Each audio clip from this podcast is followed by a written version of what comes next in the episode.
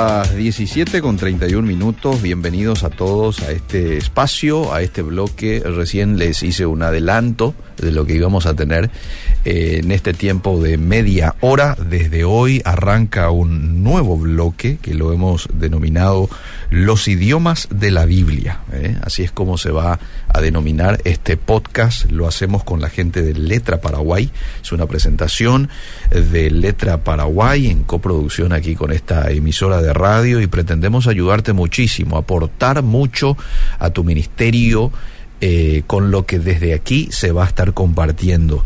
¿A quién eh, le tengo aquí en cabina hoy? A su director, al director general de Letra Paraguay. Él es el magíster José Oviedo y es para mí un placer tenerte de vuelta eh, con este nuevo emprendimiento, mi querido profe. Te voy a querer decir profe los, los primeros lunes, ¿verdad? Porque le tuve al, al, querido José Oviedo en varias ocasiones aquí en el bloque de Biblia bajo la lupa, ya que él es sí. profesor eh, del CENTA, pero no solamente del CENTA, de otros centros de estudios también, profesor de varias materias, entre ellos griego, hebreo, pero ahora lo tengo como director general de Letra Paraguay y con quien vamos a estar charlando y aportando mucho eh, desde aquí en este bloque que estamos arrancando el día de hoy.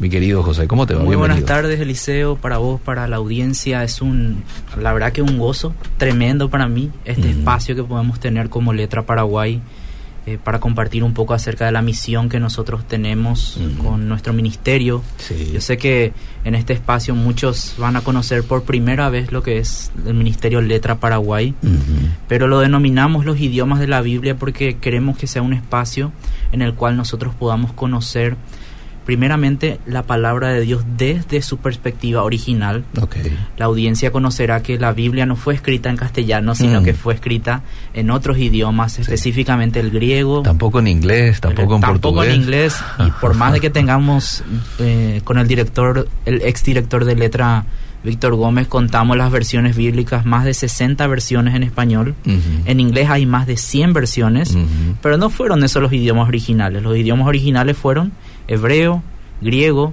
y algunas partes de Jeremías, Daniel y Esdras que se, que se escribieron en arameo. Ah, muy bien. Así que la idea un poco de este espacio, primeramente, es conocer la palabra de Dios desde el original, Mm. pero a su vez ver todo el camino que ha trazado la palabra desde el original uh -huh. hasta lo que es hoy nuestro idioma, Okay. nuestro castellano, Uh -huh. los idiomas que se hablan hoy en el mundo, que la audiencia, no sé si sabe, pero en el mundo se hablan más de 7.300 idiomas. Uh, Específicamente, en este marzo salió la estadística de que hay 7.395 idiomas que se hablan. Ajá. ¿Y sabes cuál es la realidad, Eliseo? Sí.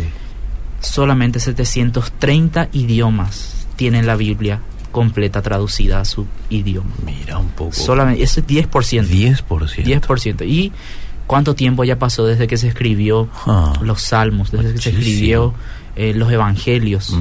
Más de casi dos, mil, dos milenios Mm. que tenemos la palabra de Dios, pero no pudimos todavía romper esa barrera de llegar a todos los idiomas. Y la palabra de Dios fue hecha para todos los idiomas. Si nosotros nos estudiamos en las escrituras, si nosotros vemos la misión de Dios desde Génesis hasta Apocalipsis, vemos que en todo momento su objetivo es llegar a todas las naciones. Él quiere hablar en el idioma de la gente de una forma clara, de una forma Personal. entendible, personal. ¿Cómo vamos a tener una relación con alguien con el cual no podemos hablar en nuestro propio idioma? Mm. Comencemos por ahí, ¿verdad? Sí. Entonces lo que nosotros vemos es que Dios siempre usó a los idiomas de una forma tan sencilla como para revelarse. No es que Él vino y dio su palabra, su revelación en un idioma mágico, Mm. eh, inentendible. Al principio habló en hebreo, que era el idioma de su pueblo. Sí. Después, cuando el, el hebreo ya no era el idioma más hablado en el mundo, Dios no tuvo problemas en pasar su palabra al griego. La transmitió en griego koiné, que era el idioma universal de aquel tiempo en el Imperio Romano. Sí. Y vemos que Dios no tiene problemas en transmitir su palabra en los idiomas. De hecho, si nosotros vamos a la ascensión de Cristo, después de que Él asciende Sí. y viene el Espíritu Santo en Pentecostés, Sí. el primer milagro que ocurre en la iglesia es el hablar en lenguas, en Hechos 2. Cierto, cuando fueron visitados por el Espíritu Santo. Exactamente. Profe, aquí tiene café Sí, si quiere. Gracias. Sí, Así gracias, que mientras estar charlamos, vamos a ir tomando café, porque este es un, un espacio ameno, ¿verdad? La audiencia del otro lado también puede compartir un cafecito. De hecho, que ustedes van a tener que preparar algo porque no se van a querer desprender del receptor, ¿verdad? Ya sea el tereré o la merienda. Aquí se va a aprender muchísimo, entonces van a estar pendientes eh, y es mucho mejor que ya lo tengas preparado, ¿verdad? Para no tener que ir hasta la cocina y te perdés de algo. Si te perdés de algo por A o B motivo, igual esto va a quedar eh, grabado allí en el Facebook y la gente lo va a poder volver a escuchar. Así mismo. Ahí es. está. Seguimos, bro. Seguimos. ¿Y cómo nosotros vemos esta necesidad o como Letra Paraguay hemos visto esta necesidad? Sí. Como te dije, en el mundo se hablan tantos idiomas Sí. y realmente para mí fue alarmante cuando yo me enteré que ni el 10% de los idiomas tenía la palabra de Mm. Dios en su propia lengua. Es que es alarmante. Totalmente, o sea, yo veía, yo veía, después de que yo aprendí estos datos, vi mi escritorio, tenía por lo menos cuatro Biblias yo. Ah. Ni uno no leía cuando eso, ni uno, Ah. ni uno de mis Biblias, todo lleno de polvo ahí. Sí. La realidad de las cosas es que leo más la Biblia a veces en el teléfono incluso, pero amén de, de esas diferencias digitales, libros, es una realidad de que nosotros gozamos de un privilegio que muchos no tienen. Mm, Hoy en día, más de 3.000 idiomas mm. no tienen ese privilegio de poder agarrar su Biblia y leer, y leer su pasaje favorito En su idioma. en su idioma. Mm. De hecho, se está traduciendo la Biblia, existen eh, 1.600 pueblos que ya tienen el Nuevo Testamento, Gloria a Dios. existen 1.200 pueblos que están traduciendo porciones, de a poco están arrancando, y más de 2.200 pueblos se está iniciando una traducción. Mm, Eso quiere decir que estamos trabajando. ujú. Pero hay un número que todavía impacta mucho que es 1545. Este marzo salió la estadística de que en 1545 pueblos que hablan distintos idiomas Mm. no tenemos nada de trabajo, cero, ni siquiera un misionero que haya comenzado la obra. Uy. Este número realmente es alarmante, más todavía si nosotros queremos decir Maranata, Mm. ven Cristo. Cierto. ¿Cómo podemos decir eso si hay Mm. todavía 1500 pueblos que no tienen esa posibilidad de acceder a la palabra? Mm. Aquí en Paraguay hay una realidad de que la gente no sabe de que hay más idiomas aparte que el castellano y el guaraní. La gente no sabe, por ejemplo, que existen 19 pueblos nativos que tienen su propio idioma. La gente no sabe que existe también el lenguaje de señas y que el lenguaje de señas es un idioma aparte. Ajá. El Nuevo Testamento se tradujo al idioma de señas gracias al trabajo de Mirta Barreto y la Iglesia Sí. Bautista de Sordos. Excelente. Y la gente no conoce eso, no sabe de que los sordos también son una cultura aparte, tienen su propio idioma, tienen su propia forma de transmitir las escrituras. Sí. Hay un gran desconocimiento. Cada vez que yo iba a visitar las iglesias del liceo Mm. para contar acerca de esta necesidad, lo único que yo encontraba era eh, desconocimiento por ignorancia. Mm. Muchas veces me decían, pero ¿por qué los nativos necesitan una traducción si pueden hablar guaraní? El Mm. guaraní ya, ya está en la Biblia. Mm. En primer lugar, no todos los nativos hablan guaraní. Incluso muchos de ellos ni siquiera eh, tuvieron esa lengua como contacto. Hablan su idioma y algún otro idioma de contacto. Por ejemplo, en el Chaco hay algunos casos donde se habla el idioma nativo. Por ejemplo, los Toba Mascoy, Mm. y hablan el alemán. ¿Por qué? Porque están ahí cerca de los menonitas, tienen contacto con ellos. Pero no necesariamente por ser indígena uno habla el guaraní. Claro. Y el guaraní es totalmente otro idioma de su, de su lengua. No, no, es, no es así. La otra pregunta que yo me hago es, si esa es la realidad, Mm. ¿por qué nadie vino a mí y me impuso que yo aprendiera griego y hebreo para conocerle a Dios? ¿Verdad?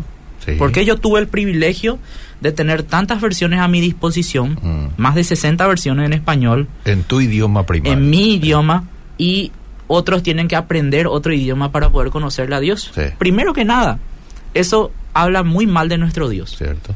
Si tu Dios es todopoderoso, Mm. no tendría que ser el idioma una barrera. Claro.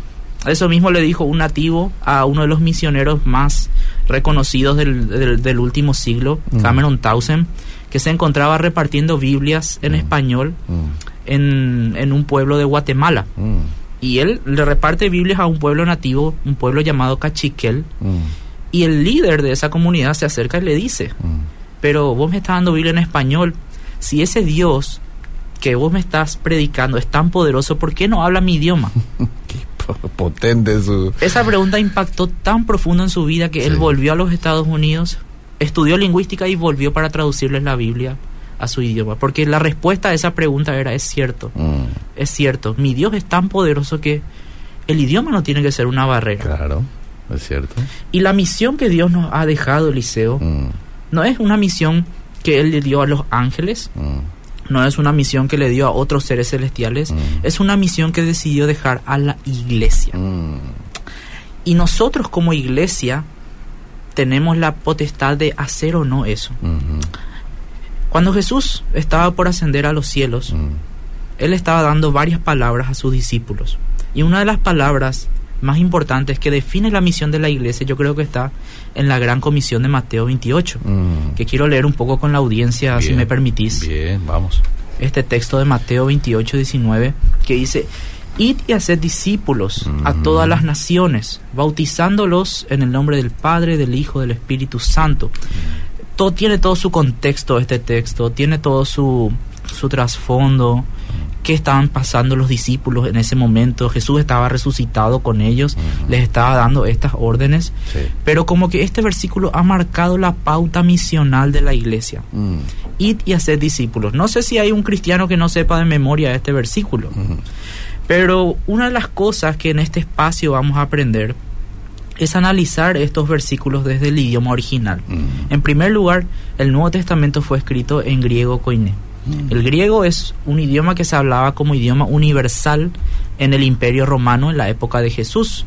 Probablemente Jesús habló el griego, es lo más probable porque era el idioma que se hablaba comúnmente, pero el idioma materno de Jesús probablemente fue el arameo. Ya el hebreo se había dejado un poco para cuestiones de, de religión, cuestiones de, con el judaísmo, lecturas de la palabra, eh, pero el arameo era lo que se usaba en la casa. Mm, Jesús probablemente también predicó en griego koiné y lo que vemos acá es que Jesús encara a los discípulos diciéndoles que tienen que hacer discípulos también ellos, no solamente en Judea, mm, sino él marca la pauta en todas las naciones. Esta palabra naciones es una palabra muy muy grande. mm. Si yo escucho nación hoy, ¿en qué pienso? Nación de Paraguay, Sí. nación de Argentina, nación de Rusia, nación de Estados Unidos. De hecho, Algo mundial. claro, de hecho hay, hay una versión que lo tradujo de esta forma. Mm, Traducción al lenguaje actual. Ustedes vayan y hagan más discípulos míos en todos los países de la tierra. Ahí está. Entonces, naciones, países, ¿qué realmente estamos queriendo decir acá? La palabra griega que se usa es etnos. Mm, Y etnos, si nosotros hacemos una traducción muy literal de la etimología de esta palabra, viene de etnias. ¿Y Mm. qué son las etnias? Las etnias no son Paraguay, no son Brasil. Las etnias son los pueblos que están por todo el mundo y que están muchos pueblos a veces dentro de un mismo país. Por ejemplo, el Paraguay tiene 19 pueblos originarios, 19 etnias originarias de este lado. Pero aparte de las etnias originarias, tenemos también etnias que vinieron del extranjero. Ajá. Tenemos etnias japonesas, Sí. tenemos etnia menonita, Sí. tenemos etnia brasilera, de muchos países que están en nuestro propio país también. Entonces, cuando la palabra dice vayan y hagan discípulos en todas las naciones, una, una traducción más, más real de lo que Jesús estaba queriendo decir sería todas las etnias. Mm, Y si nosotros ponemos etnias como la pauta de nuestra misión, estamos muy lejos. Simplemente mirando estos números que yo, yo te Claro. acabo de dar, Sí. de que muchos, muchas etnias todavía no tienen. Pero si nosotros decimos los países, Mm. ah bueno, ya casi, casi terminamos. Claro. Porque por más de que en Paraguay existan 11 pueblos que no tienen la Biblia en su idioma, Mm, hay iglesias en Paraguay, ¿verdad? Hay iglesias en Rusia por más de que hay 50 pueblos que no tienen la palabra en su idioma. O sea que pensar desde una perspectiva macro país no era precisamente algo que Jesús tenía en mente cuando, cuando da esta palabra a sus, a sus discípulos. Cuando eh, re- recién decías de que hay como 19 etnias en, en nuestro país, ¿verdad? eh, con sus idiomas propios. Nosotros hemos llegado, y digo nosotros porque ya me estoy incluyendo con Letra Paraguay, hemos llegado a cuántos de esos 19 con la traducción de la Biblia. Letra ahora mismo está trabajando con seis proyectos de, traducción de la Biblia. Comenzó primeramente con el H en el año 2003. Fue el primer proyecto y el, actualmente el equipo ya está terminando el Antiguo Testamento. Yo creo que en dos años o tres años más ya se va a tener la Biblia completa en H, el primer idioma con el que Letra trabajó. Luego empezamos a trabajar con los Toba Mascoy en el 2008, en el 2014 con los Ñandeva y ahora en el 2021 con el Buda Guaraní, que fue el, último idioma que sumamos a, a los proyectos activos. Y este año Letra va a estar comenzando dos proyectos de Antiguo Testamento con el Chamacoco y con el Maca, que son, son etnias que tuvieron ya el Nuevo Testamento, pero lastimosamente nunca se terminó la Biblia. El misionero que tradujo para ellos hizo un excelente trabajo, pero no pudo terminar la totalidad de las escrituras traducidas. Y imagínate leer la genealogía de Jesús sin el Antiguo Testamento. El discurso de Esteban de Hechos 7 sin el Antiguo Testamento, mm. el libro de Hebreos mm. sin el Antiguo Testamento. Mm-hmm. Muchos pueblos tienen esa realidad hoy. ¿Por qué? Porque muchas veces las organizaciones de traducciones o solo tuvieron plata para traducir el Nuevo Testamento o se conformaron con presentar a Jesús, mm-hmm. el Evangelio y, terminó ahí la misión. Pero nosotros en letra creemos que todos merecen recibir la revelación completa de Dios. Y en el Antiguo Testamento hay mucha información que es relevante para el ser humano, mm. los orígenes del ser humano, el origen de la misión de Dios, el origen de Jesús. Si nosotros vemos la genealogía de Jesús, toda esa historia que está marcada en el Antiguo Testamento es muy importante para saber realmente quién fue. Sin duda. Entonces nosotros estamos en esa en esa misión de llevar la palabra a los pueblos que faltan. Aparte de Paraguay, Letra también está colaborando con pueblos en México, mm. en Guinea Ecuatorial, en Colombia, en Brasil, para poder traducirles la Biblia. Y el proceso de traducción de la Biblia no es, no es tan fácil como algunos piensan. Una mm. vez recibí una, un mensaje, ¿verdad? Que, que decía... Eh, no, leí un mensaje mm. que, que, recibió un misionero que donde alguien le decía, y bueno, eh, denme algún diccionario de estos idiomas y yo les voy a traducir la Biblia. Más o menos así le, le dejó, ¿verdad? Mm. Más o menos le dijo, pasame el, idioma que falta y yo voy a usar Google Traductor para, para poder traducir. Mm. La realidad de las cosas es que, en primer lugar, la Biblia no es un libro que traducimos así nomás. No es un libro que agarro la Reina Valera 60 y paso rápidamente a otro idioma, sino que es algo que tenemos que hacer con mucho cuidado. Juan, en su mensaje de Apocalipsis, dijo que nadie le agregue y que nadie saque de este libro. Qué responsabilidad. Es una tremenda responsabilidad. Y muchos han tomado muy literal ese versículo y llegaron al punto de satanizar algunas versiones que tenían un versículo más, un versículo menos. Mm. Pero no era el punto de Juan. El punto de Juan era que transmitamos todo el mensaje correctamente. Claro. Completo, sin sacarle nada, sin agregarle nada al mensaje. Sin maquillar nada. ¿eh? Exacto. Entonces, nosotros creemos que eh, todos merecen recibir la palabra completa de Dios en su propio idioma. Pues y para hacer ese proceso y de una manera fiel, mm. nosotros tenemos que ir a los idiomas originales. Es por eso que en letra tenemos... Eh, personas capacitadas en el estudio del griego, del hebreo. Por mencionar algunas personas está el doctor Víctor Gómez, que fue el exdirector y es el fundador de Letra Paraguay. Él estudió en Israel, estudió idiomas bíblicos, enseñó en los seminarios de Paraguay por más de 20 años ya. Tenemos al magíster Daniel Rodríguez, que es profesor de griego en el SEMTA, y ese griego, ese, ese conocimiento que él tiene también del hebreo, eh, él utiliza en las traducciones bíblicas, transmitiendo desde el idioma original. Es lo que fue a Israel también a También, también. contigo. Con él fuimos a estudiar a Israel casi un año, eh, justamente para poder ayudar a los pueblos a que tengan una imagen clara de cómo es la tierra de Israel. Porque no es lo mismo decir eh, el mar de Galilea y el lago de Galilea. Porque si ah. nosotros vemos, por ejemplo, Galilea, Galilea es un lago en realidad. Y nosotros por lo menos diferenciamos entre mar y lago. Entonces, uno de los objetivos para nosotros de ir a Israel fue poder conocer la tierra bíblica, pero también aprender el hebreo bíblico. Porque como ya vimos en varios programas que teníamos con Biblia bajo la lupa, Mm. hay mucha, mucha profundidad, Eliseo, cuando nosotros leemos la palabra en los idiomas originales. Y yo, sinceramente, un deseo mío es que todo cristiano pueda aprender griego y hebreo. ¿Por qué no? Una vez leí un artículo que decía que es interesante cómo los musulmanes Mm. le hacen a sus niños Mm. aprender árabe. Mm. ¿Para qué? Para que puedan leer el Corán en árabe. Por más de que el Corán ya está traducido a muchos idiomas. Claro, No, ellos tienen que leer en el original. para que vaya al original. ¿Por qué Sí. nosotros no le enseñamos griego o hebreo a nuestros hijos? Es cierto. ¿Por qué? Si la palabra de Dios fue escrita en estos idiomas y para conocer mejor la profundidad del mensaje, tenemos que conocer los idiomas originales. Claro. Ahora mismo yo te di un claro ejemplo de cómo el no saber griego puede hacer que se pierdan algunos detalles de, del mensaje original.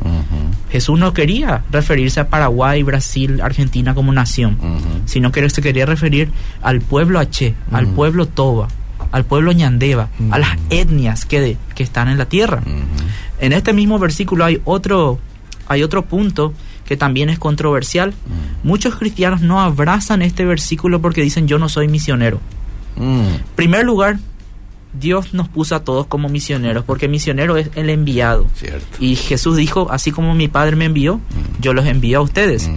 Pero hay la controversia de la palabra naciones, acompañado de esta palabra id, Ujú. ¿sí? vayan, Mm. Hace que muchos digan, no, pero yo no puedo dejar todas mis cosas e irme a otro país para predicar el Evangelio. Mm. Si yo leo en griego Mm. esta palabra, y esto el profe Dani lo, lo va a clarificar seguramente en algún programa, pero el griego tiene una, una forma verbal Mm. que es la voz media y de que es hacer algo continuamente. Ah. Entonces, una correcta traducción de este versículo sería, mientras estén yendo, hagan discípulos. Mira, qué interesante. Y eso lo cambia todo. Totalmente. Ahora yo no es que tengo que irme a Argentina, a Brasil, a Rusia para, hacer discípulos. hacer-. Acá salgo en la esquina ya puedo hacer discípulos. O sea, Ah. mientras voy a cualquier lado. Mientras en mi haces vida- lo que tenés que hacer, Ujú, hace discípulos. Qué interesante. Así mismo. Y bueno, eso te cambia totalmente la perspectiva. Por eso digo, si es por mí, que todos aprendan griego y hebreo. Mm. Pero yo sé que hay muchos obstáculos para eso. Mm. Hay muchos obstáculos. Está el obstáculo del tiempo. Nadie tiene tiempo para ir a estudiar una carrera de licenciatura o tomar un curso de hebreo o griego. Está el, el tema del, del costo. Mm. Los cursos de griego y hebreo son muy costosos. Sí. Y entonces eso hace que mucha gente no quiera tomarlos. Mm. Entonces, con este espacio que vamos a tener, una de las cosas que queremos revalidar es el estudio autodidacta de la palabra de Dios. Porque yo les voy a dar a través de este de este programa muchas herramientas que le va a servir a la audiencia Sí. para que cada uno pueda investigar desde su propia desde su propia casa, su propio tiempo, en su tiempo devocional de repente los mensajes que están en el original. Pero aún así, tenemos que reconocer que la traducción de la Biblia es necesaria. Es necesaria para llegar a todos estos pueblos, ¿verdad? Sí. Justamente nosotros nos capacitamos en griego y en hebreo porque muchos de nuestros nativos de acá no tienen esa posibilidad. Entonces cuando ellos comienzan a traducir, les cuesta esa parte de comparar con el griego, con Mm. el hebreo. Mm. Entonces por eso es que nosotros capacitamos a personas, profesores que puedan colaborar con esta tarea de la misión, Mm. que es parte de la misión que Dios nos ha dejado. Mm. Nosotros queremos continuar con esa misma esencia Mm. que el Espíritu Santo nos dejó cuando Él tradujo el mensaje que Pedro estaba dando a esas 15 lenguas que estaban en Hechos 2. Ajá. Hechos capítulo 2 es un testimonio tremendo de cómo Dios apoya la traducción de la Biblia y de cómo Dios quiere llegar a todos los idiomas. Y hay un versículo, Eliseo, que a nosotros en letra lo tenemos como lema, Sí. que es Apocalipsis 7.9, Mm. que dice Juan que estaba viendo una multitud de toda tribu, toda lengua, Mm. todo pueblo, Mm. que estaba alabando al Cordero. Si Juan vio ahí a todos los pueblos, de todas las lenguas, Sí. yo quiero creer de que la iglesia cumplió con su trabajo y llevó la palabra a todos los pueblos. Amén. Muy bien. Que la iglesia dijo, "Ah, esta es mi, este es mi trabajo, vamos a traducir la Biblia Ajá. y vamos a cumplir con esta misión Sí. y que de que así se haya cumplido esa visión de Juan, porque se va a cumplir, Sí, sí. sí. porque se va a cumplir lo que Juan vio en Apocalipsis, se va a cumplir. Pero ¿cuál es la realidad que yo veo hoy en día? Es que la traducción de la Biblia como misión no se menciona en las iglesias. Mm. Es muy raro encontrar una confesión de fe de una iglesia que mencione la importancia de leer la palabra en el idioma materno. Una de las confesiones más importantes de, de la historia de la iglesia, la confesión de Westminster, Mm. que muchas iglesias toman como su base de confesional, tiene una sección totalmente apartada donde dice que es muy importante entender la Biblia desde el original, pero asimismo también entenderla en nuestro idioma de corazón. Porque de nada nos sirve conocer el griego, conocer el hebreo, si nosotros no podemos contextualizar eso a nuestro propio idioma. Si nosotros lo- no lo podemos poner en palabras. Claro. Cíñanse los lomos, dice Eh. el, el Antiguo Testamento, la Reina Valera 60. Sí, ¿Qué significa eso hoy? sí. Si yo no lo puedo poner en mis palabras como hace la TLA, manos a la obra, entonces no, no, no tiene sentido para mí. Entonces, una de las cosas que más vamos a hacer también en este espacio, Eliseo, es analizar cómo las versiones en español han de alguna forma formado el pensamiento cristiano que tenemos, Mm. con- como el ejemplo que di recién, porque las versiones forman al pensamiento teológico de las iglesias. Las iglesias a veces son eh, bastante, ¿cómo podemos decir? No enfatizan tanto el tema de las versiones. Mm. Pero yo creo que a veces es importante esto y sobre todo para los predicadores Mm. el explicar por qué elijo tal versión, Mm. por qué traduje de esta forma cierto versículo, porque ahí vamos develando de a poco el mensaje que está oculto. Mm. Y ese mensaje eh, griego del hebreo es una de las cosas que, que más vamos a querer fomentar en este espacio, Eliseo. Qué lindo. Como introducción, como primer programa, me pareció bastante completo esta charla. Yo estoy seguro que del otro lado hay gente que ya interpretó lo que vamos a venir compartiendo los días lunes. Vamos a estar dos lunes en el mes, ¿verdad? Ahora nos va a tocar, ya que el siguiente lunes es el último de marzo, entonces vamos a tener también el próximo lunes tu presencia aquí y luego seguramente vamos a estar distanciados por 15 días. Eh, lo cierto y concreto es de que lo que ustedes están haciendo, eh, mi querido director José Oviedo, es brillante y mucha gente va a despertar a la necesidad de apoyar Letra Paraguay de ahora en adelante, porque vamos a ir dando a conocer lo importante del trabajo que vienen haciendo, ¿verdad? Y esta primera charla luego ya me pareció muy definitiva en ese sentido, eh, que podamos decir, wow, mirad la importancia de eh, leerlo desde el original. Dos, mirad la importancia de que otros también tengan la misma, el mismo privilegio que yo lo tengo de tener la Biblia en mi idioma. ¿eh?